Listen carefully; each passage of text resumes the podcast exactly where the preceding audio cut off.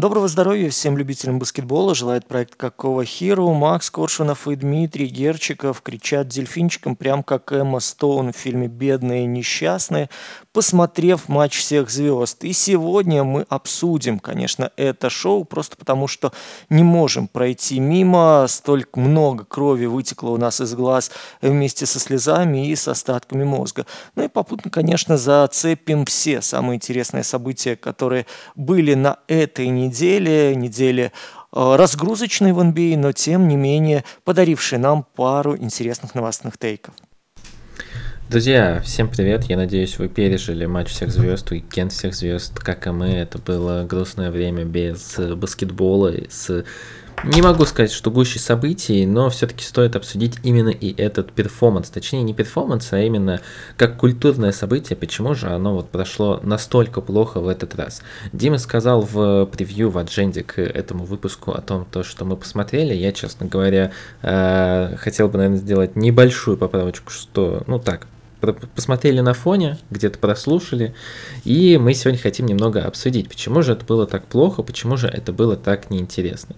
И, наверное, начну накидывать сразу сходу я про Slam Dunk Contest, потому что помню свои детские ощущения, когда вот только начинал смотреть НБА, и как я ждал февраля с уикендом всех звезд. Для меня это было действительно какое-то тотальное событие. Даже не самые лучшие какие-то уикенды, они у меня встречались, запоминались в памяти моей детской достаточно, ну даже уже не детской, а подростковой и молодой, достаточно теплыми воспоминаниями. А, даже тот самый ужасный данк-контест с Блейком Гриффином, прыгающим через Киа, делавший обычный прыжок через Киа. А, я помню Джавала Маги, который делал на три данка в одно кольцо тремя мячами. В общем, ну, события были интересные. Этот данк-контест был, конечно, удучающий, грустный и, наверное, один из самых печальных. Э, например, э, я думаю, самый главный мемный эпизод всего уикенда, это, конечно, э, Джейлен Браун со своим данком, когда он после приземления э, отвернулся от мяча, сделав... Видимо, он решил, что все болельщики не смогут посмотреть повтор и не увидят то, что на самом деле он э, не отворачивался во время прыжка и при этом прыгнул через сидящего маленького человека ростом 170 3 сантиметра, не помню, честно говоря, сколько ростом Кай Сенат, точнее даже не знаю. Но это было это был один из самых худших, наверное, данк-контестов, которые я когда-либо видел. А второе наблюдение, вот честно, вот тут я с Димой поспорю, я прекрасно понимаю, я думаю, что Дима мне будет апеллировать, а, апеллировать точнее, к э, моему мнению касательно соревнования Сабрины и Стефана Карри, я понимаю прекрасно феномен Сабрины Ионеско, насколько она, точнее, не понимаю, но признаю, насколько она а, прекрасная баскетболистка, что она феномен для текущей НБА, что это действительно, ну, не то что геймченджер, но лицо WNBA а, и очень интересная личность, но при всем при этом, блин, ну кому это интересно? Ну, то есть, Кому интересно вообще соревнование Ионеску против Кари? Да, круто то, что Сабрина сделала больше, чем любой из участников э, конкурсов по дальним броскам. Это круто. Она сделала явно лучше, чем Карл Энтони Таунс, который три броска попал, заступив за линию. И которому, кстати, засчитали эти броски. Но при этом, ну, это действительно интересно. Вот неужто нельзя придумать никакого более интересного контента? Ну, например, уже много лет говорят про то, что пора бы делать соревнования игры один на один. Это же было бы очень круто. Ну, в действительности, сколько бы игроков здесь собралось, если бы можно было туда суперзвезд э, притянуть, это было бы очень интересным событием, о котором говорили бы очень долго. А, или, если мы будем говорить о самом матче всех звезд, то, что это было отвратительно, ужасно безинициативно для галочки, я, честно говоря, понимаю почему. Потому что, ну, объективно, когда у тебя проходит э, в очень сжатые сроки такое количество игр за сколько у нас получается, а, октябрь, ноябрь, декабрь, январь, э, февраль, ну, четыре с половиной месяца, ты можешь выгореть, ты можешь устать от баскетбола, тебе хочется просто почилить. Но настолько тотально, я лично считаю это неуважением к зрителям, к болельщикам, которые приехали посмотреть за игрой лучших звезд, лучших игроков лиги на текущий момент, меня, конечно, удручает безумно. Я не представляю, я не осуждаю, если что, но не представляю, э, что нужно, насколько нужно любить баскетбол NBA, чтобы проснуться, чтобы посмотреть вот этот матч, который ну, просто не имеет никакой ценности. Возможно, во мне брежит какое-то вот мое юнош... какой-то мой юношеский максимализм, потому что всегда, когда я играл в баскетбол, например, и когда вот знаете, вы там играете условно 5 часов, и э, в... на пятый час вы все устаете, играете от балды, и я всегда злился в эти моменты, потому что, ну, я не понимаю, зачем играть, если вы играете там не на победу, условно. Возможно, это мой юношеский максимализм, но матч всех звезд был ужасен, отвратителен, и абсолютно несмотрибелен. Я не понимаю смысл и ценности его проведения. Хотя, конечно, я не могу предложить какую-то ультимативную реформу или форму э, проведения этого матча, чтобы он стал снова интересен. Но я задаюсь вопросом, на который у меня нет ответа почему условно в начале нулевых эти матчи, да даже в середине нулевых эти матчи, они проходили с большей интенсивностью, с защитой, с интересом, и эти матчи можно было смотреть. Что поменялось за столь короткий промежуток? Наверное, самый логичный ответ – смена поколений, и текущее поколение не очень хочет участвовать в таких играх, не очень хочет, э, э, возможно, показаться слабым. Это одна из причин, почему многие звезды отказываются от сламдан контеста, и мы видим то, что в целом участие Джейлина Брауна подтвердило это, то, что лучше бы он, наверное, не участвовал. Но то, что мне грустно от того, что вот это событие, у меня в этом году окончательно было отбито желание его смотреть, потому что, ну, у меня даже не было, не мелькала мысль, то, что мне нужно будет проснуться ночью и посмотреть этот матч потратить немного своего сна, чтобы посмотреть на игру с уикенда всех звезд. Я, честно говоря, и смотрел всю конкурсную программу лишь на фоне, пока залипал во второй монитор на компьютере. Это грустно. Все вот эти риторические вопросы я, конечно, переадресую э, к Диме. Дима застал, я думаю, больше матчей всех звезд, и, возможно, у него есть ответ на мои риторические вопросы, но вот этой болью мне очень хотелось с вами поделиться. А вы поделитесь с нами. Разделяете в наш хейт, можно сказать, ну или, по крайней мере, хотя бы мой хейт в сторону матча всех звезд, или у вас есть какое-то альтернативное мнение. Кстати, интересно, вот если вы младше, условно, 20 трех где-то. Вот поделитесь своим мнением, потому что интересно ваше отношение к матчу всех звезд. Возможно, просто в более юном возрасте он воспринимается немного иначе, немного интереснее и равно запоминается как теплое событие. Я уснул уже во время твоей тирады про матч всех звезд, в принципе, так же, как и ну, уснул ну, на этом матче всех звезд.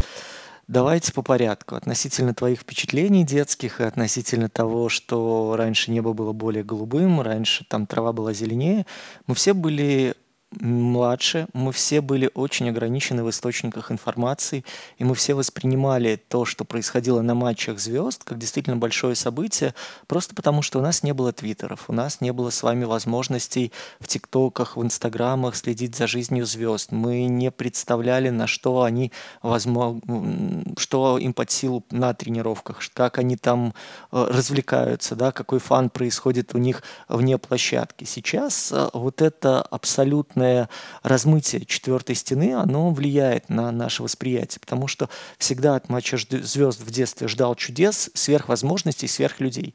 Сейчас мы с вами видим, что эти сверхвозможности, вернее даже их понятие, оно очень сильно обесценилось, потому что, смотрите, э, игра матча звезд э, непосредственно воскресная э, ознаменовалась тем, что впервые пробили отметку в 200 очков баскетболисты Востока, впервые вообще у нас такая результативность получилась для игроков Востока это было знаковое событие, потому что, как рассказывал Джейлен Брансон, все в раздевалке, когда они к перерыву 104 набили, э, народ писал кипятком.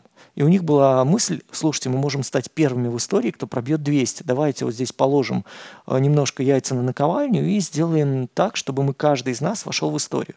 Для людей я не могу сказать, что это была прям мотивация, но это был интерес. Это был интерес вторую, четверть, э, вторую половину провести не хуже первой. Для нас с тем, что матчи сейчас NBA а заканчиваются со счетом там, 154-149, это уже не представляет особой ценности. Для нас, которые застали там, 70-75 очков перформанс в течение недели от нескольких человек, это уже воспринимается как нечто само собой разумеющееся. Come on, у нас лига трехочковых, мы удивляемся высокой результативности, мы удивляемся двухсоточке, да мы тут ждем, когда уже в официальной игре 100 пробьете индивидуально. Поэтому здесь тоже немножко ситуация обесценивается. Третий момент обесценивания – это то, что сами игроки говорят, ребят, ну come on, ну это праздник, это... Причем, смотрите, даже сместился акцент, да, это не столько праздник, это отпуск. Леброн Джеймс первое дело о чем говорит? Ребят, нам важно не травмироваться. Ребят, нам важно спокойно вот этот уикенд для вас, для спонсоров, для зрителей провести, помахать ручкой и заняться своими рабочими делами, делами, за которые нам платят миллионы. Леброн отработал свои 14 минут, он вышел, понимая, что благодаря вот этим 10 минутам его присутствия на площадке телеконтракты и дальше будут заоблачными. Если он в конце сезона не будет подхватывать опцию на 50 миллионов, а продлится с Лейкерс еще там на два года, он заработает там какие-то баснословные деньги. И, опять же, кто бы мог из нас с вами подумать в начале 2000-х, что за один сезон отдельно взятый человек может получить 51 миллион, и он откажется от этой возможности для того, чтобы переподписаться и получить еще больше. Сейчас для NBA, для самих баскетболистов матч всех звезд потерял всякую ценность. Он не потерял ценность исключительно для людей, э, давайте скажем, ну не то что второго порядка, а звезд чуть меньшего калибра.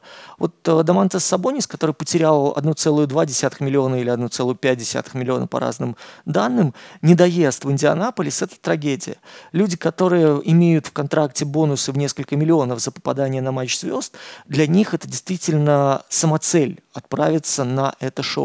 Для ребят, которые при любых раскладах будут попадать в 12 для участия от своей конференции, э, для которых даже не то, что там, знаете, лишнее, сколько там, 10 тысяч, 12 тысяч долларов за участие в матче всех звезд, это не расход, которых я боюсь, что даже миллионом здесь не приманить, ну, это просто, это обязанность, которую они должны выполнить перед зрителями и перед спонсорами. Если вы обратили внимание, даже билеты, которые продаются на матч всех звезд, они очень ограничены по объему, потому что раздаются спонсорам, раздаются владельцам, раздаются ВИПам, раздаются еще какому-то там пулу людей, которые влияют на телетрансляции, на маркетинг, э, влияют на промоушен э, в различных сферах.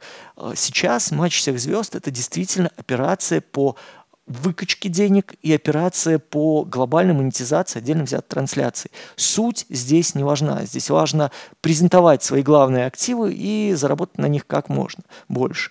Игроки не выкладываются по двум причинам. Первое, это действительно они не зарабатывают. Посмотрите, у нас самый последний запасной команды, которая сыграла в финале инсизон турнира и проиграла, получит больше, по-моему, если я правильно читал и считал, чем участники матча всех звезд.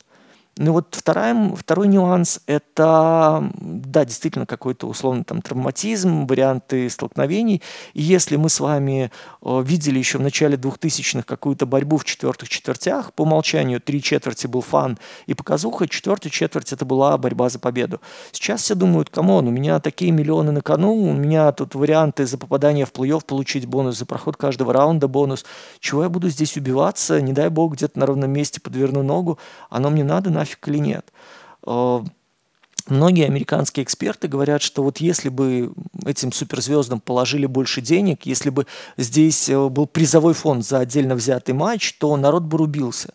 Но, честно говоря, я очень скептично отношусь к этому предложению, к этой идее. Рубились бы люди, у которых нет миллионов на счетах. А те о, баскетболисты, которые сейчас выходят на площадку, и те баскетболисты, которые имеют определенного рода амбиции, как тот же Лилард, накидавший там сколько, 39, да, в этом матче всех звезд, они все равно будут смотреть на это противостояние как на ничего не значащий матч. Инсизон турнир, да, для определенного даже ряда команд имел смысл, потому что после какого-то спада, или если у вас вообще нет титулов, или если вы всегда считаетесь командой второго сорта из своего города, где есть большой коллектив, это мотивация бороться. У вас каждая игра вплоть до финала шла в зачет, это мотив... Э, зачет регулярки, это мотивация бороться. У вас э, довольно плотный график, режим плей-офф, и тренер где-то что-то пытается наработать уже на плей-офф, у вас есть мотивация бороться для того, чтобы, условно, к февралю ваш, ваши котировки повысились. Какая мотивация выступать в матче всех звезд? Мне, честно говоря, тоже сложно понять, ну, если мы берем Леброна, если мы берем Лиларда, если мы берем Яниса и так далее. Э, вспомните, Коби Брайант в свое время говорил, что у нас на э, тренировочном матче в университете Лос-Анджелеса, да, в Укле, зарубы идут серьезнее намного, чем на матче всех звезд, когда абсолютно даже не профессионалы люди просто борются в выставочной, в какой-то товарищеской игре 5 на 5. Здесь в открытую говорит народ, что мы не будем напрягаться, мы не будем пыхтеть, э, для того, чтобы вас порадовать. Наша задача здесь поприсутствовать, формально отметиться, поставить галочку и уехать домой. И вот пока такое отношение будет, отношение к матчу звезд не изменится ни у кого. Э, у меня, знаешь, было ощущение, что, возможно, матч звезд не стоит проводить каждый год. Возможно, матч звезд стоит действительно переформатировать, отказавшись от самой игры и насытив ее конкурсами, насытив ее фаном какими-то идиотскими заданиями, чтобы был матч курьеза. Потому что, посмотрите, Антони Эдвардс с, э, с задачей бросать весь уикенд только левой рукой, причем вы помните, как это было обставлено? Эдвардс говорит, окей, я поставил себе задачу здесь на этом фан-мероприятии все время атаковать левой рукой. И первый бросок он сделал, когда рядом Крис Финч стоял. И Финч на него так поворачивается, типа, чувак, чувак, ну серьезно, ты даже так вот готов себе ставить задачи? Ну, для обоих это был хоть какой-то мотив, ну, такой мотивирующий фан-элемент, чтобы превратить соревнование в какой-то э, плюс-минус привлекательный для зрителя за счет какого-то ну, мелкого нюанса, да, эпизод. Э, что мы видим с вами по ходу конкурсов и по ходу слэмдан контеста? Абсолютно всяческое отсутствие креатива. У нас здесь было видно. Поменять маечку, come on, ребят, но это уже все сделано, переделано тысячу раз.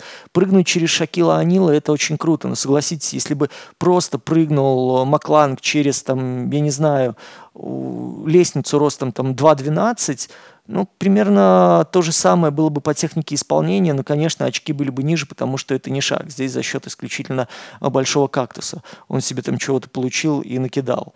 А, то, что прыгает Джеллен Браун и прыгает Макланг, да, в принципе, все люди прыгали в одной и той же манере, просто показать амплитуду выноса максимально вертикальную. Но это здорово, когда вы человек, который пытается зарекомендовать себя на драфт-комбайнах. И, наверное, тогда высоту вашего прыжка и размах рук, там, амплитуду будут замеривать и будут ахать. В матче всех звезд всегда ценилась изобретательность, всегда ценилась хореография. Да, вы помните, я рассказывал, что люди у нас э, брали, даже балетмейстеров нанимали для того, чтобы плавность движения отточить. Люди у нас выдумывали костюмы а-ля Супермена. Люди у нас выдумывали какие-то каверы даже на прыжки, окей, Винс Картер, легендарная, да, вот эта вот мельница, это хоть какую-то ностальгию вызывало. Сейчас э, все идут по пути наименьшего сопротивления, причем вы видели, даже некоторые люди не могут исполнить, ну, не самые сложные броски, как тот же Топин, да, второй для меня конкурс сламданков вызывал интерес, знаете, вот э, давайте построим конкурс сламданков от обратного. Ну сколько раз перед конкурсом сламданка в нынешнем сезоне вы Криса Бёрдмана прокручивали? Ну просто для того, чтобы вспомнить, для того, чтобы посмеяться у нас сейчас нет вообще элемента именно развлекательного. Посмотрите, Netflix и YouTube будут конкурировать за право транслировать NBA уже в самое ближайшее время. У нас нет абсолютно никакой идеи именно креативного толка, именно развлекательного.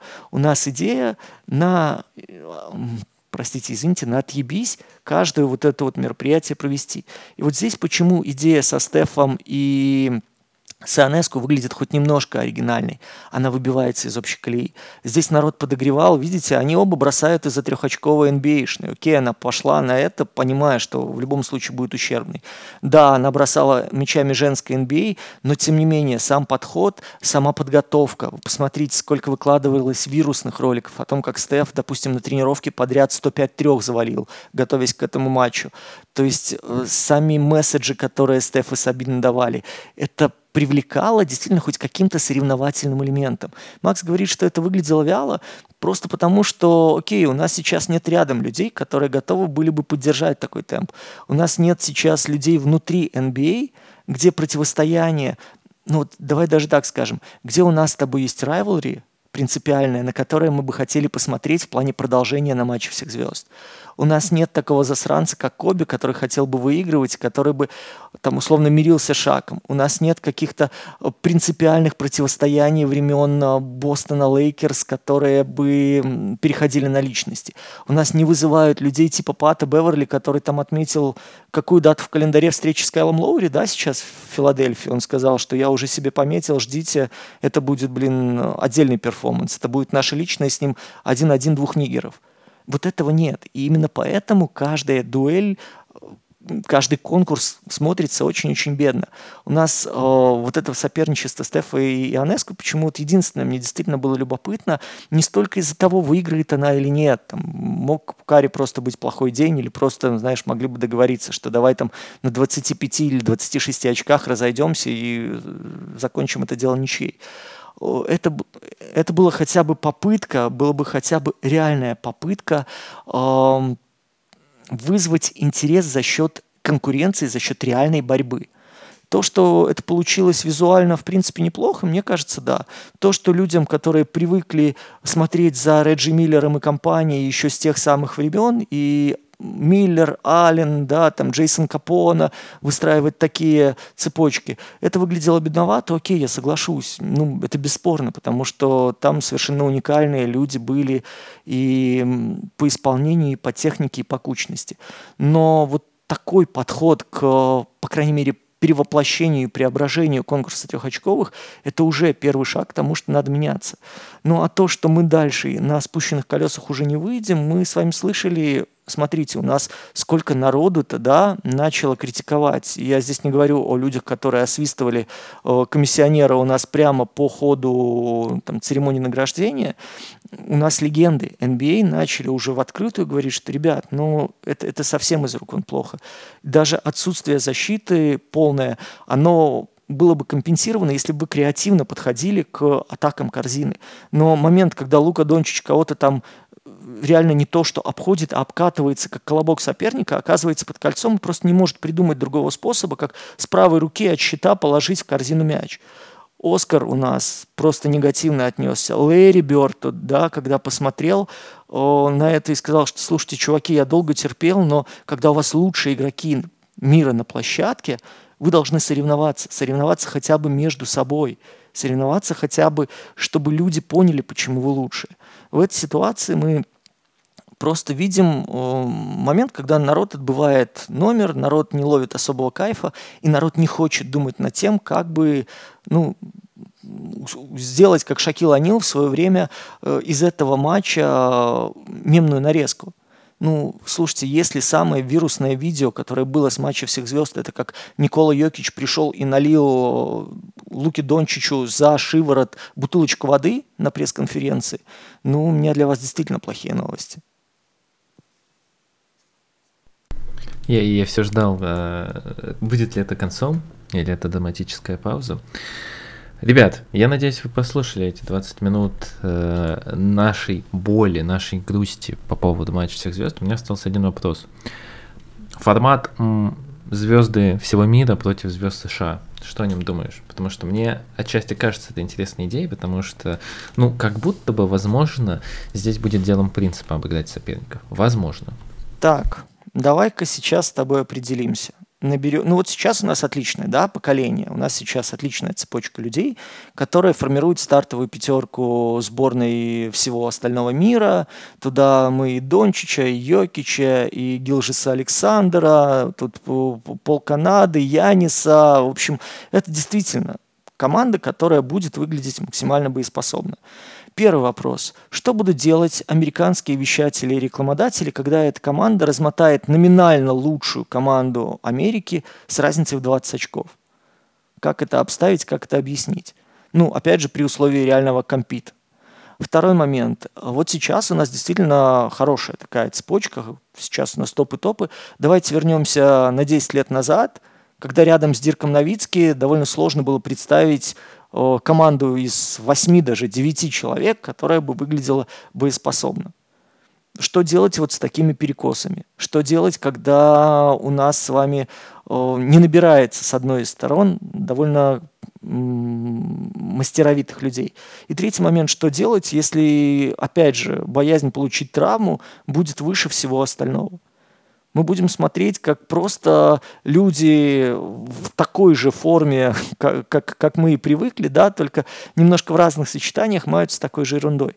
Я не верю, что это будет мотивация, а давайте мы надерем задницу сборной Америки там, со стороны европейцев. Если это речь идет о чемпионате мира, да, такая мотивация это актуальна. Если это будет Олимпиада, когда приедет действительно вся старая гвардия во главе с Леброном, мы увидим с вами летом народ будет костьми ложиться, чтобы эту команду обыграть, потому что на кону золотые медали, на кону звание олимпийского чемпиона и на кону желание действительно в честной борьбе выбить топчиков из розыгрыша.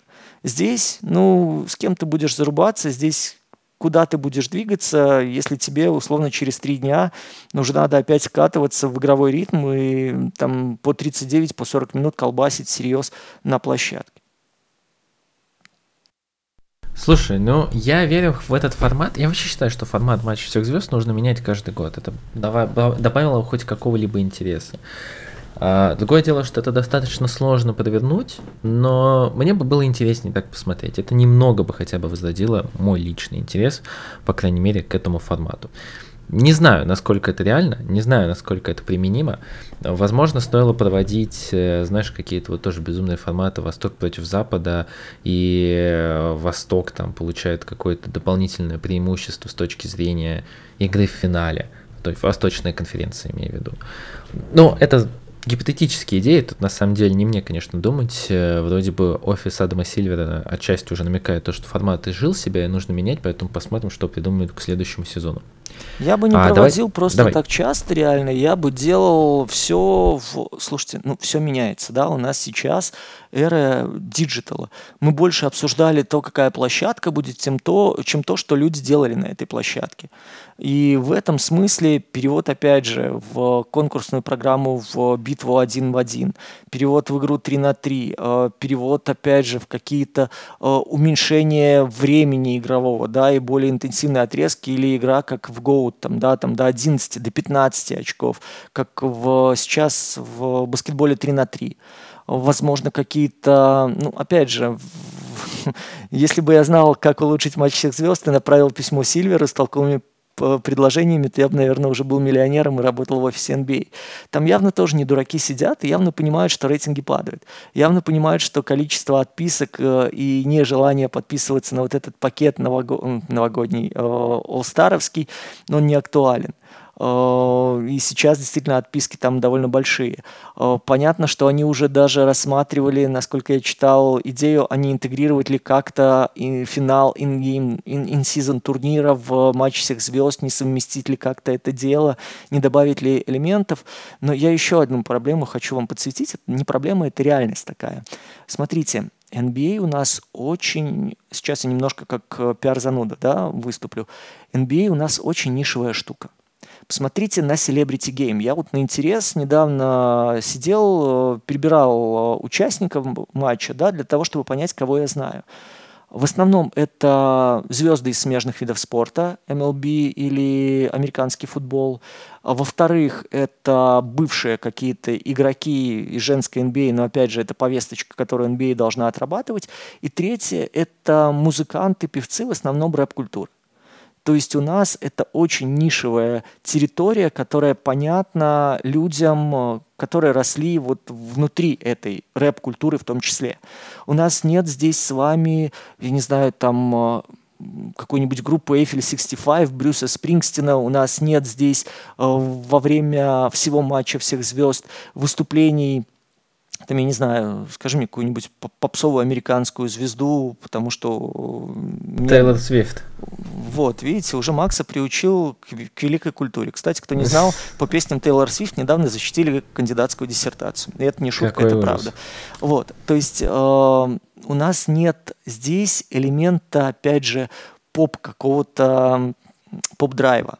У нас нет, как в НФЛ, 15-минутного рекламного перерыва, где реклама и выступление звезд – это кульминации. Этого ждут больше, чем о, непосредственно, наверное, развязки Супербоула. У нас нет условного возвращения Джастина Тимберлейка, у нас нет какой-то там э, стриптиза от Бейонсе. Там, я не знаю, приводите уйму примеров, какие сейчас существуют. Я просто немножко далек от поп-музыки, но сам факт того, что у нас это вещь в себе, но даже эту вещь в себе очень трудно запаковать и продать за пределы США и внутри Америки, учитывая то, что в той же Атланте народ в рэп-культуру погружен намного глубже, чем вся остальная, все остальные штаты. Их там удивить каким-то вот этим, как это чувак, который сидел на стуле, через которого перепрыгивали Кайсен, это, Ну вот, вот, вы видите, да, насколько мы с Максом тоже глубоко в это погружены. То есть суть в том, что это очень-очень внутренняя замкнутая история, которую не пытаются двигать, не пытаются расширять границы. Они следуют повестке, но очень мало идут в плане движения к широким массам, потому что далеко не факт, что это будет востребовано, далеко не факт, что эта ниша уже не занята НФЛ, и далеко, далеко не факт, что NBA есть что предложить. И для меня вот странно, почему не совместить тогда вот матч всех звезд каким-то глобальным концертом? Почему не попробовать сделать музыкальное шоу, на которое там условно reunion там Pussycat Dolls будет, да? Какое-то событие, которое будет перемежаться и подогревать э, именно масс-культ в отношении баскетбола. И тогда, возможно, когда мы вот из этой зашоренности трехочковых, победных э, мячей там и рекордов именно балловых, мы вернемся в уровень entertainment а, вот тогда, может быть, и перезагрузится полностью матч звезд. Мне кажется, пока стоит следовать именно в ту, в ту сторону. А учитывая то, что нейросеть э, Sora активно развивает э, генерацию видео, возможно, когда-нибудь стоит просто сгенерировать нормальный матч всех звезд без участия и привлечения реальных звезд. Это было бы, возможно, интереснее даже посмотреть. А, окей, ребят, давайте двигаться дальше. У нас на этой неделе было большое достаточно изменение в не в фронт-офисе, а на тренерском мостике касательно Бруклин Нетс. И на самом деле про Бруклин Нетс мы говорили в этом сезоне пару месяцев назад, мне кажется, этот разговор у нас состоялся, когда мы тоже несколько усомнились в том, то, что Жак Вон понимает, куда двигается организация, что все ли там правильно. Меня в этой ситуации больше всего удивил инсайт Атлетика, то, что руководство и, в частности, Джозеф Цай безукоризненно доверяют Шону Марксу. Для меня это стало небольшим откровением. Ну, то есть, на самом деле, мне Шон Маркс нравится как управленец. Он очень качественно а, разбирал развали, развалины Билли Кинга, когда он только пришел к управлению командой. Это было интересно, это было правильно. Э, он достаточно быстро сколотил крепкую команду. Все, что было дальше, окей, там во многом были решения Джозефа Цая э, касательно того, то, что им нужен Дюрант. Если вам нужен Дюрант, вы получаете Ирвинга, а тут и Хадден в целом лежит. В целом, ну, можно было объяснить, и не все там зависело от Шона Маркса. То есть вот если мы говорим именно про эту историю, там, правда, вина Шона Маркса, она не такая большая. А, касательно обмена Хаддена Симмонса можно подискутировать. Это окей, это принимается. А, по Жаку Вону. Ну, действительно, Жак Вон этот сезон, если не провалил, то не совсем понятно, что он делал. Потому что как таковой прогресс команды, ну, застопорился. Вроде бы в этом сезоне у Бруклин Нетс не было больших целей. Нетс могли спокойно либо проигрывать и сливать, либо могли а, вот спокойно со своим составом бороться и даже на Востоке быть достаточно в топе. Но при этом Нетс вроде бы и не сливали откровенно, и вроде бы они не особо боролись за плей-ин, за нижние точки, э, за нижние позиции плей-офф на Востоке, плей-офф по сева. Поэтому в целом для меня увольнение это было логично. Вот несколько причин, которые я бы хотел привести. Первое. Нет структуры игры. Непонятно, во что играет Бруклин Нетс. Непонятно, а какие она использует комбинации. Непонятно вообще, какая концепция баскетбола у Жака Вона, а, какую он строит для того, чтобы его команда, ну, хотя бы на, следующие, там, я не знаю, несколько лет выстраивала какой-то а, определенный стиль игры. Ну, то есть, окей, вроде бы у вас достаточно много изоляций. Плюс это точно не плюс для молодой команды. Изоляции здесь шли в основном от того же Кэма Томаса, которого так и не получается никак переделать, да и от э, разыгрывающих э, вроде Спенсера Динвиди. Пик-н-ролл. Самая простая комбинация. Ее здесь генерил и Микел Бриджес, ее здесь генерил и тот же Спенсер Динвиди. Ничего такого. А, дальше. Спота-броски. Но спота-броски это очень такая, знаете, статистика, которая не говорит вам о том, во что играет команда, потому что это простые скидки могут быть, это могут быть сложные скидки, это могут быть э, сложные движения мяча, но в контексте именно Бруклин Нетс это в основном были скидки на дугу и не самые подготовленные броски. В целом про именно э, построение нападения Бруклин Нетс очень мало можно что сказать. Мы видим то, что Бруклин Нетс достаточно э, мало вообще играл в какой-то комбинационный баскетбол, и вот этого движения, точнее развития игры которые хотели увидеть от Джака Вона за, с момента прошлого сезона, его не произошло. Вторая причина – это развитие молодых игроков. А, перед сезоном у Нетс была очень простая концепция, и Шон Маркс про нее говорил, то, что мы сейчас готовы брать очень молодых игроков, и они взяли самых молодых игроков на драфте. Это Ноу Ноу Клоуни, простите, и Дарека Уайтхеда, 19-летняя, им до сих пор никому не исполнилось 20 лет, по-моему, когда их драфтовали, им обоим было еще и 18 лет, но они в целом не сыграли даже вместе 10 игр.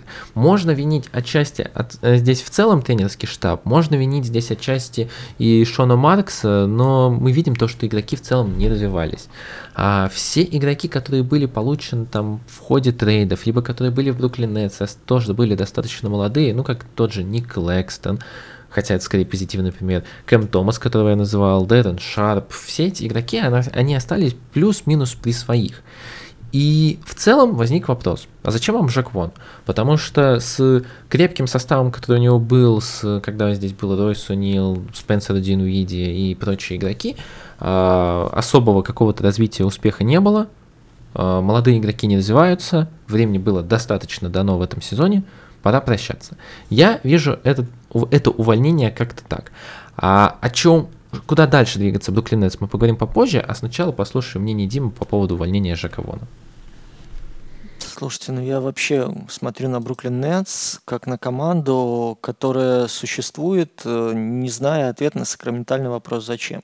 Если мы посмотрим вот с момента переезда Бруклина в, собственно, в этот город, тренеры были довольно специфические, да, вы помните, там э, сначала переходный период был Эйвери Джонсон дорабатывал, потом э, два сезона Джейсона Кида с довольно специфическим резюме, когда он уходил с словами вслед, потом Лайонел Холлинс, потом Кенни Аткинсон, который вроде бы и друг всех, но до сих пор э, так и остался невостребован на рынке, потом приходит Джак Вон на 10 игр, подхватывает эту эстафетную палочку, потом приходит Стив Нэш, который вообще без опыта работы, вновь Жак Вон, такое ощущение, что а давайте будем назначать просто бывших баскетболистов надежде на то, что эта команда, ну, по крайней мере, будет обладать одной из сильных сторон своего наставника, то есть как Стив Нэш будет двигать мяч или как Жак Вон э, сможет помогать играть в защите. То, что у нас происходит, в принципе, в Бруклине, для меня сейчас выглядит абсурдно по ряду причин. Первое. У вас э, ни одна из глобальных перестроек под звезд так и не сработало. Ни с э, времен, когда Кевин Гарнетт сюда приезжал, ни с э, времен, когда в Бруклин решил перевозить свои таланты Кевин Дюрант и строить династию, ни с момента, когда у вас э, в этом городе оказался Бен Симмонс, ни нынче, когда у вас лидер, прости господи, ну, давайте скажем, Бриджес. Вы говорите о том, что команда потеряла веру в тренера. Окей, кто здесь может потерять веру? Давайте с вами будем разбираться. Динвидди, который, очевидно, понял, что здесь просто жопа, и ему ничего в ближайшее время не светит, плюс контракт, который будет двигаться, плюс трейд-дедлайн и Бруклин, который ни на что не претендует, отличный вариант для того, чтобы слиться в команду, которая хоть что-то сможет, и в дальнейшем, вполне возможно, у нее еще удастся за нее и зацепиться. Ну и согласитесь, играть в Лос-Анджелесе намного привлекательнее, чем играть в Бруклине. Э, дальше мы с вами смотрим эм, Бриджес, да, который вроде тоже потерял веру в тренера. Бриджес, который благодаря Жаку Вону, собственно, и стал лидером этой команды. Просто потому, что остальные игроки весьма ограничены. Уж простите за такую тавтологию, но один у нас играет исключительно с мячом, пуляет и не защищается. Второй у нас исключительно защищается, может за счет своего роста что-то там подправить на чужой половине, но как атакующая опция абсолютно не играбелен как прайм primary offense, primary threat. А, третий у вас хороший универсальный защитник, который меняется с позиции 4 на позицию 2, но может угрожать только с дальней дистанции. А потом у вас, собственно, все, закончились люди, которые могут серьезно что-то влиять. И остается один Бриджес, который умудряется у вас и играть с мячом, и играть через кат, и играть э, со спота, пускай и с так себе результатами, но тем не менее это все еще угроза, и при этом еще достаточно вынослив и может э, приноравливаться к игре что ближе к дуге, что ближе к крылу. Соответственно, тренер, оказывающийся в ситуации с ограниченным лидером, э, собственно, делает ставку на Бриджеса, Бриджеса звезда начинает сиять, сейчас Бриджес теряет веру наставникам. Окей, мне это очень выглядит, э, для меня это очень выглядит нелогичным, но мы переходим к еще одному моменту, который меня вообще выбивает э, челюсть изо рта. Оказывается, мы готовились к Бену Симмонсу как главной звезде команды в межсезонье, и мы начинали подстраивать под него всю игру, а потом, о, внезапно, о удивление, о ужас-ужас, он выбывает из-за травм, и руководство выяснило, что у Жака Вона нет плана «Б». Ну, мы с вами говорили уже о том, что Симмонс в оптимальном состоянии в защите действительно этой команде помогает и помогает здорово. Но Симмонс, как игрок атаки, который едва перетаскивая мяч через через центральную линию сразу сбрасывает и ставит первый заслон, пытаясь показать «я дерево, я дерево» и просто э, становится иллюстрацией песни Виктора Цоя. Ну, ребят, видеть в этом человеке лидера или заявлять, или верить своему тренеру о том, что это будет действительно э, команда с развитием через Симмонса, для меня удивительно.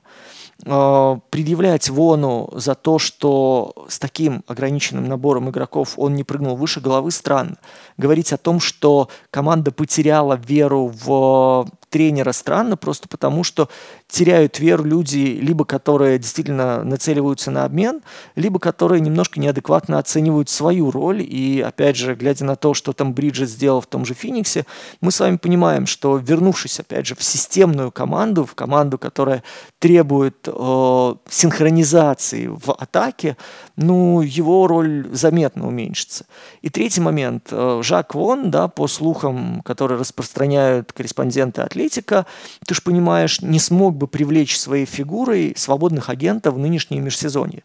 Я прекрасно понимаю, что у Бруклина после этого сезона остается э, истекающий Бен Симмонс на 40 миллионов, остается истекающий на 13 миллионов Шредер, ну еще там по мелочевке пол состава. Соответственно, можно выходить там на рынок, что-то придумывать. У них еще там до порога на роскошь, на роскошь, по-моему, еще есть какие-то денежки. В общем, что-то можно придумывать, э, придумывать трейды для того, чтобы состав усиливать. Но, насколько я помню, для трейдов персона главного тренера важна постольку поскольку. У нас не так уж много нон-клозов в лиге, и, опять же, Жак Вон не такой токсичный чувак, как условно Док Риверс, которому отказался ехать совсем недавно из Портленда Тайбл. А, мне кажется, отнюдь не персоной главного тренера вы при трейдах заманиваете баскетболистов.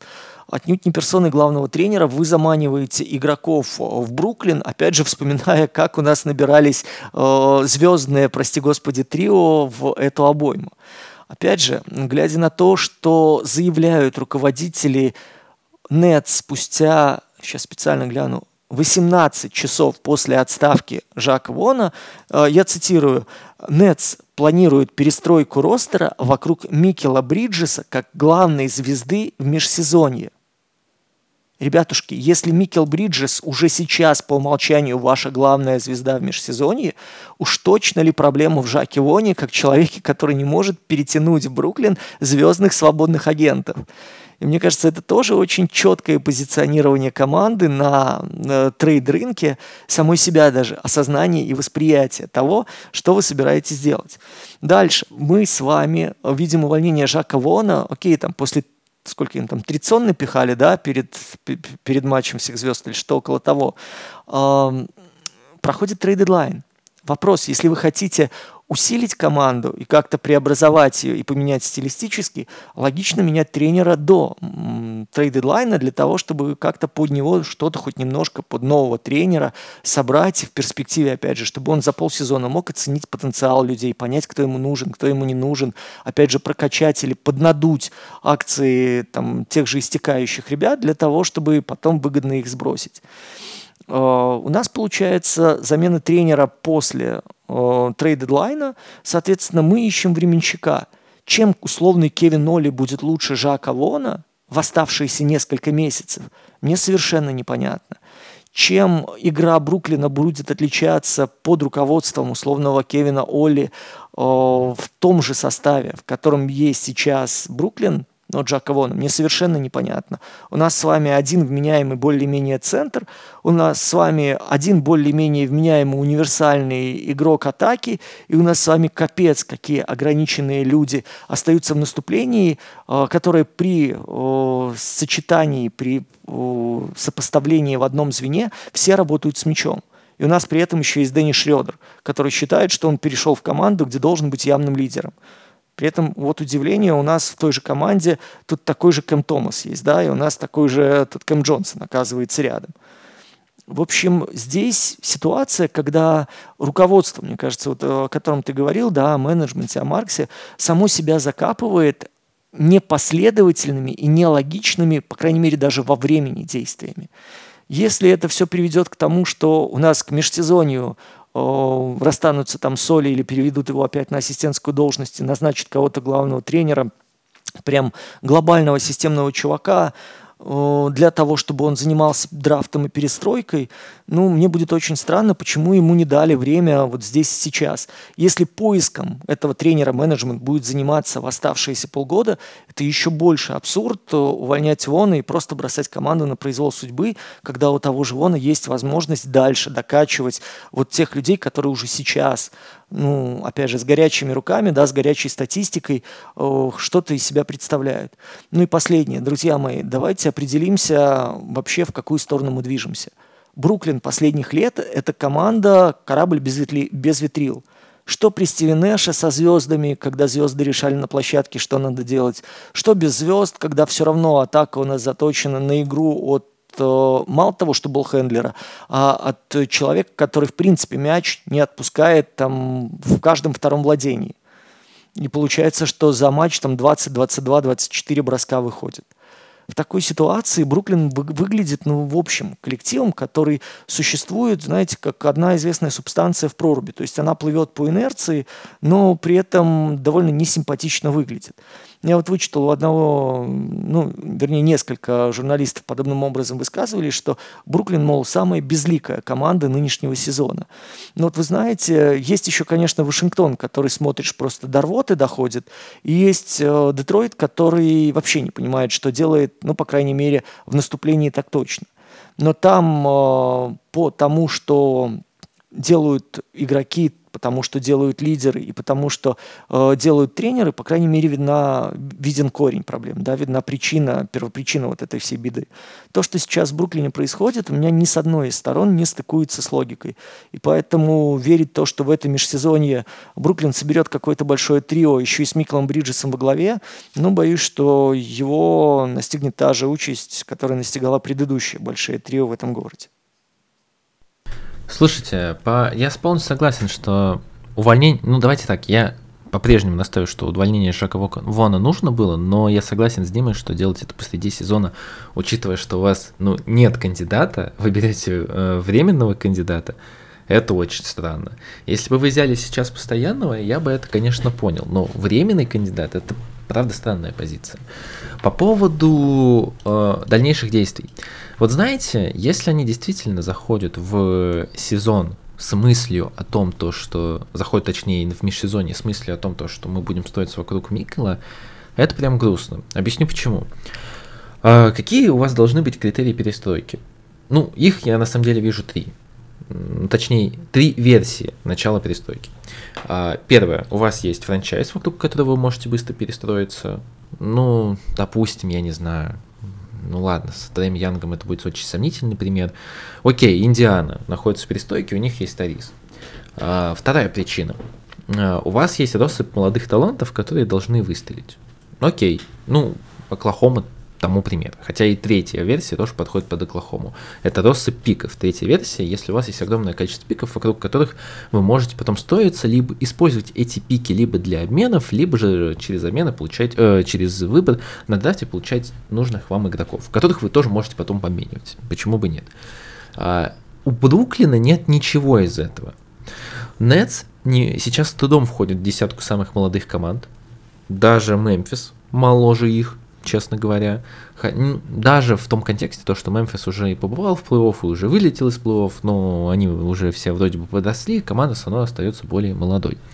А, Индиана моложе их, они там еле-еле с Пеликанс, но у Пеликанс все-таки есть э, Сиджи Маккалум, который уже близок к завершению карьеры, ну, потихоньку идет на спад, а, и другие игроки, которые, ну, достаточно возрастные. У Нетс нет россыпи молодых талантов, есть непонятные игроки, которые практически не играют за команду. Уже и Клэкстона, насколько я помню, 24 года, что, ну, на самом деле достаточно много, даже 25 ему будет в апреле. У Нетс главная звезда это Микл Бриджес. Если они будут действительно заходить с этой мыслью, то я просто напоминаю, что Бриджесу в августе будет 28 лет. Это прайм баскетболиста. А, Симмонсу тоже будет 28 летом. А, Кэмерону Джонсону будет 28 уже вот-вот в следующем месяце. То есть здесь делать перестойку вот именно с таким костяком, это очень странная история. При этом, мне кажется, наилучший путь Nets на текущий момент это, э, возможно, даже зайти с таким ростом, не кидаться контрактами в межсезонье, потому что, ну, давайте э, будем объективны, этим летом никто, э, что называется, Фалькао к нам не поедет, никто не поедет в Бруклин Нетс, у них есть там, ну, кто выходит вообще этим летом? Пол Джордж, Пол Джордж, скорее всего, останется в Клиперс или он даже уже подписался, я, честно говоря, не помню, а, было ли это подписание, но, по крайней мере, клипы были настойны. Тарис Макси, который, понятное дело, останется. Ну, Леброн, ну, понятное дело, что это шутка какая-то. Были слухи про Сиакома, но Сиаком вроде бы счастлив с Индианой. Кто еще? Оджи Ануноби, ну, навряд ли он уедет из одного, э, из одной команды в Нью-Йорк, э, в Нью-Йорке в другую. Очень маловероятно. Демар Дерозен, ну, кому интересен Демар Дерозен? Табайс Харрис – это не звезда, и все, что ниже, это уже, ну, прям не, не подходит под уровень звезды. Вы можете, конечно, второго Бриджеса взять, но это будет как-то прям совсем странно. Поэтому перестраиваться этим летом, как мне кажется, будет очень странно. Для меня план перестройки Бруклин Нетс выглядит следующим. Сейчас нужно максимально быстро найти тренера, желательно до конца сезона. Если они действительно настроены на поиск тренера в межсезонье, то о чем нам пишут инсайдеры про Бруклин Нетс, это неправильный путь, как мне кажется. Второе, нужно просто входить с э, тем ростером, который сейчас есть, и максимально постараться продать этот ростер за следующий сезон. В 28 лет Микл Бриджес не особо потеряет в стоимости. Э, это его пик, но э, не, меньше не станет. Сильно больше, может быть, станет. Возможно, кто-то захочет плюнуть в него каким-нибудь интересным молодым игроком, либо пиками. Будет такая возможность.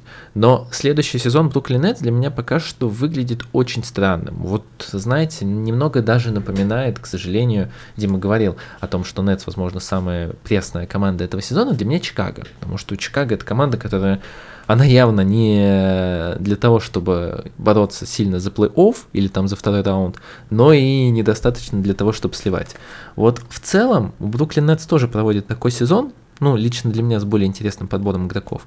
А вот следующий может стать прям сезоном, как у Чикаго Буллс в этом году. И это прям, на самом деле, грустная мысль.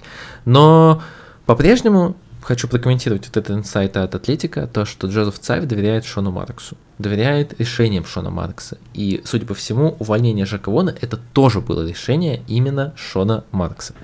Поэтому очень интересно здесь будет, э, я думаю, и лето, и грядущие сезоны, потому что на Маркса будет оказываться давление, и Бруклин Нетс это ну, действительно та команда, которая привлекает рынком. В любом случае это Нью-Йорк. В любом случае, в любом случае в Нью-Йорк хотят ехать звезды.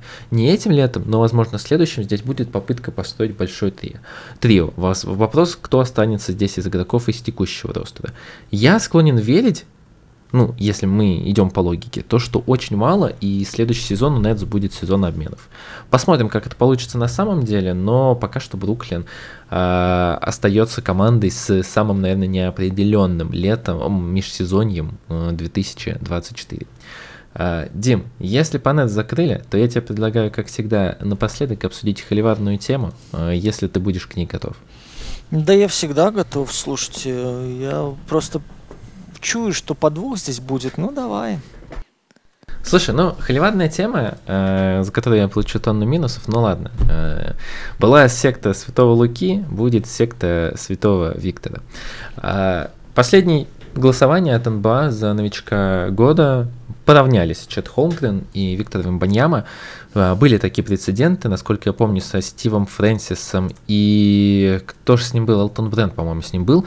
И еще одно такой, э, один такой год был, по-моему, это был год э, Гранта Хилла, а вот кто с ним в паре был, хоть убей, не помню. Ну, неважно, были, в общем, два прецеденты, когда было два новичка года. А, понятное дело, что разыграет либо Чет, либо Виктор, но давай обменяемся нашими мнениями, нашими ожиданиями. Кто же для нас сейчас на текущий момент, когда прошло две трети сезона НБА, остается новичком года? Ну, опять же, мы сойдемся с тобой в клинче, но дай мне сначала критерии. Вот твои критерии новичка года. Что это значит? Ох, это очень сложный вопрос. Слушай, давай так. Э, для меня э, новичок года это MVP среди первогодок. То есть так, наиболее... не уры не уры мне, как говорят белорусы. Давай-ка обозначь критерии. MVP да, да, да, это такая же, такая же я веду, аморфная я веду. фигня наиболее ценный игрок среди новичков. Сейчас расшифрую. Этот игрок, который оказывает наибольшее влияние, положительное влияние на игру команды здесь и сейчас. Своей Для команды. Меня, ну, ну, конечно. вот, ну, конечно, вот. Для меня это критерии звучат как-то так. Если слишком расплывчато, то скажи, я постараюсь это еще больше уточнить. Ну, уточняй. Давай так, это игрок, который делает твою команду не индивидуально, а именно в командном плане влиянием на командную игру лучше здесь и сейчас. А если у команды не поставлена командная игра? Ну, он сделал лучше. Вот если этого игрока убрать, команда станет хуже? Mm, да.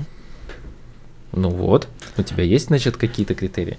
Мне важно именно влияние этого игрока на команду и на результат команды. Mm-hmm. Ну, вот... А твои критерии могут отличаться. Я не говорю о том, что это единственные верные.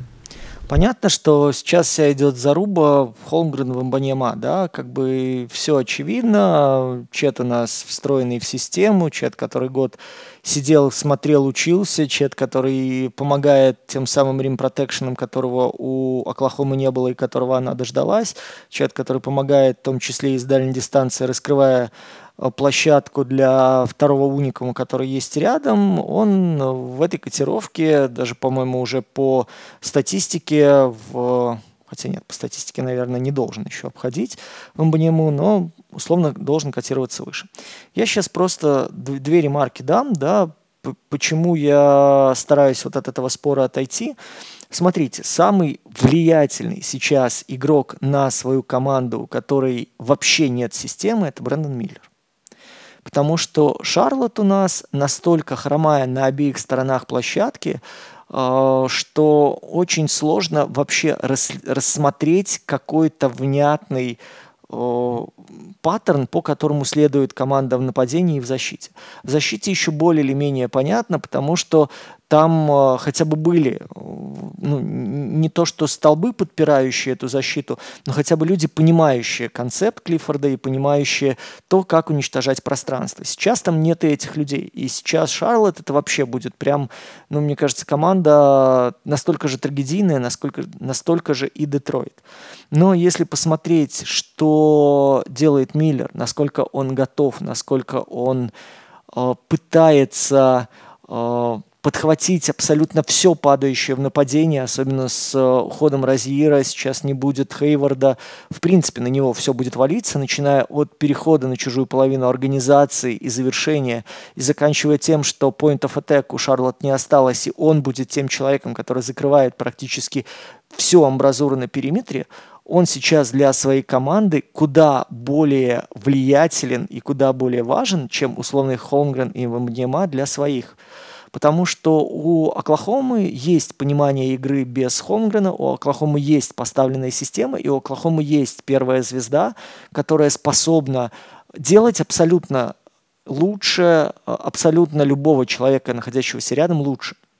Что касается Вамбанимы, здесь мы с вами видим, что команда работает на этого человека, и команда пытается ему создать, ну не то что теплую ванну, максимально комфортные условия, команда осознает, что вокруг этого человека в дальнейшем будет развитие Сан-Антонио. И, соответственно, все посылы тренерские направлены на то, чтобы Вамбанима становился лучше и как 4, и как 5, э, чтобы он получал передачи и пробовал себя порой в дискомфортных ситуациях для того, чтобы находил выходы, э, пытался, наверное, знаете, вот это вот на подкорку записать различные варианты тупиковых ситуаций, в которых Сперс оказываются в атаке, дабы искать из них выходы. И дальше уже иметь э, какие-то, ну, опять же, те же паттерны по э, выходу из тупика.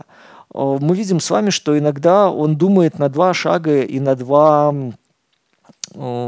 на, два, на две передачи быстрее, чем партнеры по команде. Но, опять же, это своего рода теплая ванна, и вот ты говоришь, делает свою команду лучше. Делает свою команду лучше и в защите, и в наступлении, очевидно, потому что сейчас у Сан-Антонио нет ни одного блока, который бы держался стабильно ни в наступлении, ни в защите. И в этом смысле э, еще одну я очень глумливую штуку скажу, но Дерек Лайвли – в плане собственного прогресса и в плане помощи Далласу оказывает куда большее влияние, как ты говоришь, на систему команды, да, на структуру команды, нежели чем Вамбаньема и Чет Холмгрен. И я объясню почему. Потому что у Луки Дончича и у Кайри Ирвинга вдвоем, вот эта вот стритбольная бригада без большого хорошо заслоняющего, без большого готового играть пик-н-роллом, без большого, который готов много двигаться, без большого, который готов возвращаться внутрь-наружу постоянно, очень ограничен плацдарм действий. И у соперника есть куда больше возможностей сдваивать э, любого из этих дриблеров в самом начальной фазе, э, в самой начальной фазе владения. То есть, по крайней мере, ухудшать им ситуацию для развития атаки. При том, что, да, две суперзвезды у Далласа, но первый вспомогательный игрок – это тот человек, который развязывает им руки. И Дончич совершенно не зря во время матча всех звезд говорил, что Лайвли сейчас на самом деле это лучший игрок по развитию. Это лучший игрок по тому, как он изменяется в ходе сезона. И без него мы бы не показывали той игры, не показывали вместе с Карри, по отдельности с Карри, той игры, которую мы показываем. Сейчас по влиянию Лайвли на Dallas Mavericks простите, это настолько же важный элемент, как и Дончич, как и Ирвинг.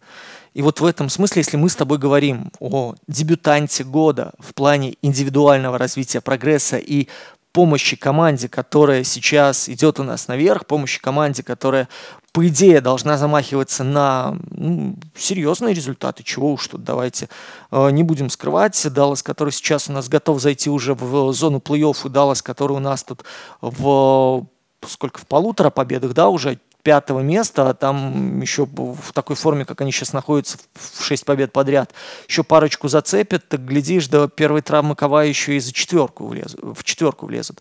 Так вот, Лайвли для этой команды э, имеет не менее важное значение, чем условный Холмгрен для Оклахомы.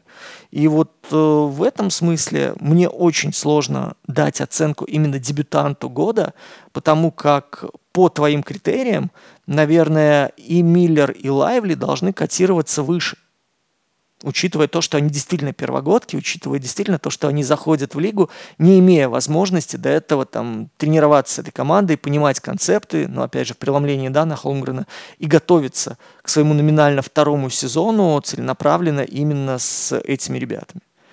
Поэтому я бы сказал, что сейчас вот этот спор, Вамбанима Холмгрен я бы выносил в отдельную просто такую нишу, как спор двух единорогов, спор двух универсальных молодых баскетболистов, которые NBA а нам двигают в, на новую ступень развития, но вот среди первогодок, которые соответствуют ровно тем критериям, которые ты озвучил и ты назвал, я бы следил тогда за Лайвли и Миллером. Ох, ну слушай, это не тип... мне понравилось, это очень нетипичное было мнение, очень неплохо ты выкрутился. Я думал, ты пойдешь в сторону, а, является ли вообще Чет новичком, потому что я бы, наверное, здесь не ответил. Для меня действительно, я считаю, что человек, который проводит год в системе, это все-таки, ну, спорный кандидат на новичка. Ну, окей, окей.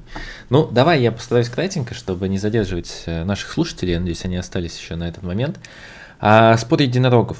Я пока выберу чета, хотя я говорю, что талант Вимпанема, конечно, выше. Это вот, вот важно, э, это для меня подсветить.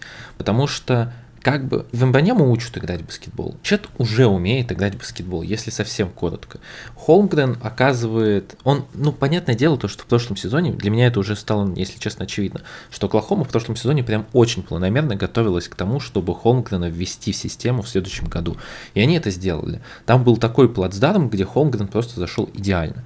При этом, если мы оцениваем э, защиту сейчас э, вот просто индивидуальную защиту, то чет именно за счет вот этого чит-кода, как встраивания в систему Оклахома для меня выше.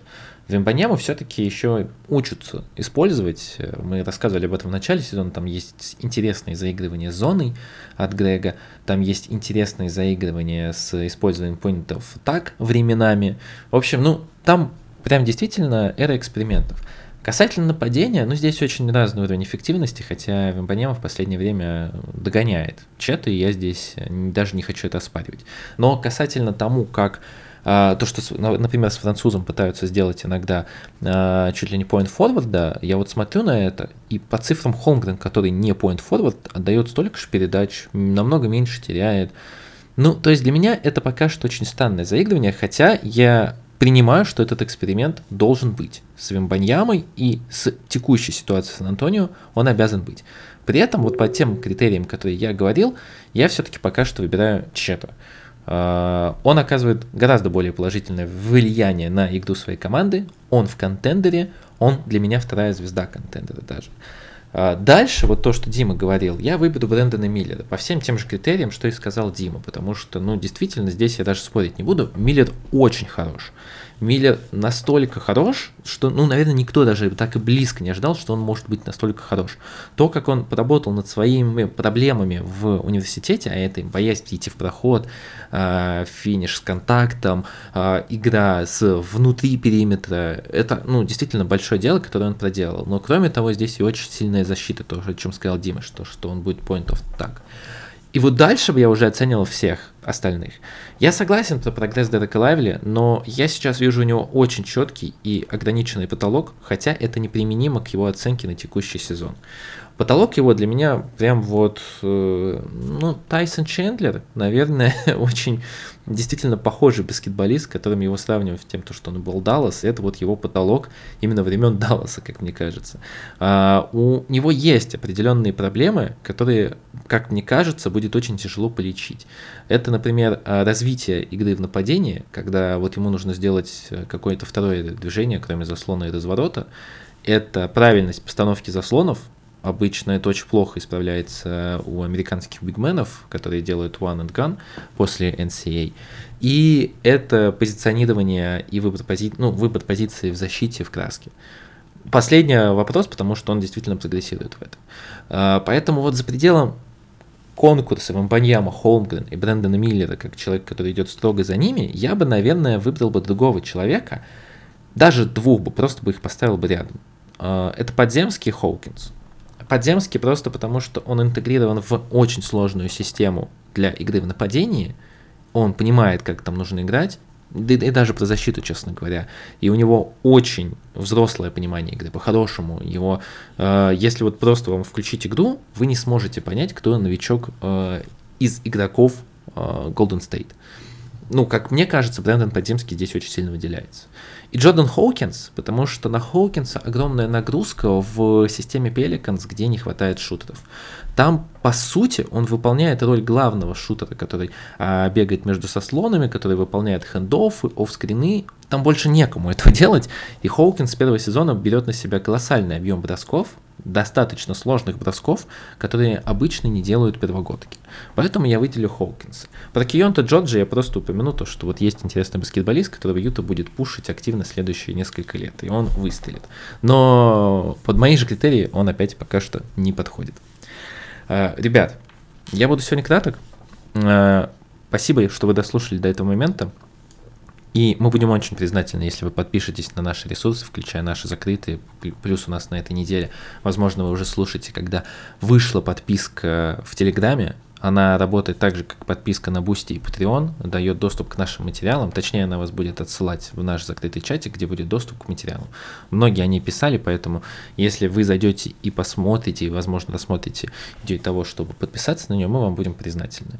Рассмотрите также идею подписания, оставления комментариями, если вы нас слушаете на YouTube, и подпис подписки на наши другие платформы, где выходят наши подкасты с э, регулярностью каждую неделю на закрытых ресурсах, конечно, они выходят чаще. И я буду сейчас максимально кратко касательно своего напутствия. Я не знаю, честно говоря, в каком моменте нашей темной ночи мы находимся, только смеркается или уже близок где-то рассвет, но просто хочу, чтобы вы продолжали оставаться людьми. Мы всегда не позиционировали себя как только баскетбол, то, э, только блок о баскетболе, как только разговор о баскетболе. Мы хотим делиться не только баскетболом, но и какими-то нашими эмоциями, переживаниями и понимать то, что мы не одни в это темное время. Поэтому оставайтесь людьми, а мы постараемся дарить вам чуточку любви через призму баскетбола.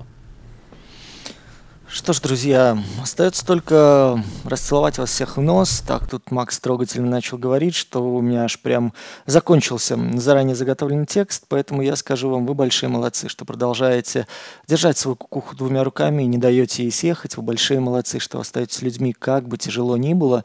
Вы большие молодцы, что даже встревая в споры в комментариях, пытаетесь сохранять и здравый смысл, и рассудок, и даже вежливость по отношению к людям, которые как раз-таки проявляют нетерпимость и несут порой всякую чушь, э, нивелируя ценность человеческой жизни. Вы большие молодцы, что продолжаете совершать хорошие поступки. Я искренне в это верю, что как минимум раз в день вы переводите бабушку через дорогу. Вы большие молодцы, что продолжаете помогать тем людям, которым Намного тяжелее вокруг э, вас, рядом сейчас. Э, вы большие молодцы, что продолжаете делать все, что в ваших силах для того, чтобы эта война поскорее закончилась, для того, чтобы люди, которые ее развязали, понесли наказание, для того, чтобы те люди, которые лишились дома, те люди, которые лишились своей страны, наконец-то смогли вернуться и обнять тех людей, которые находятся сейчас за решеткой, просто потому что так захотелось каким-то идиотам-диктаторам и потому что власть оказалась для них важнее человеческой жизни.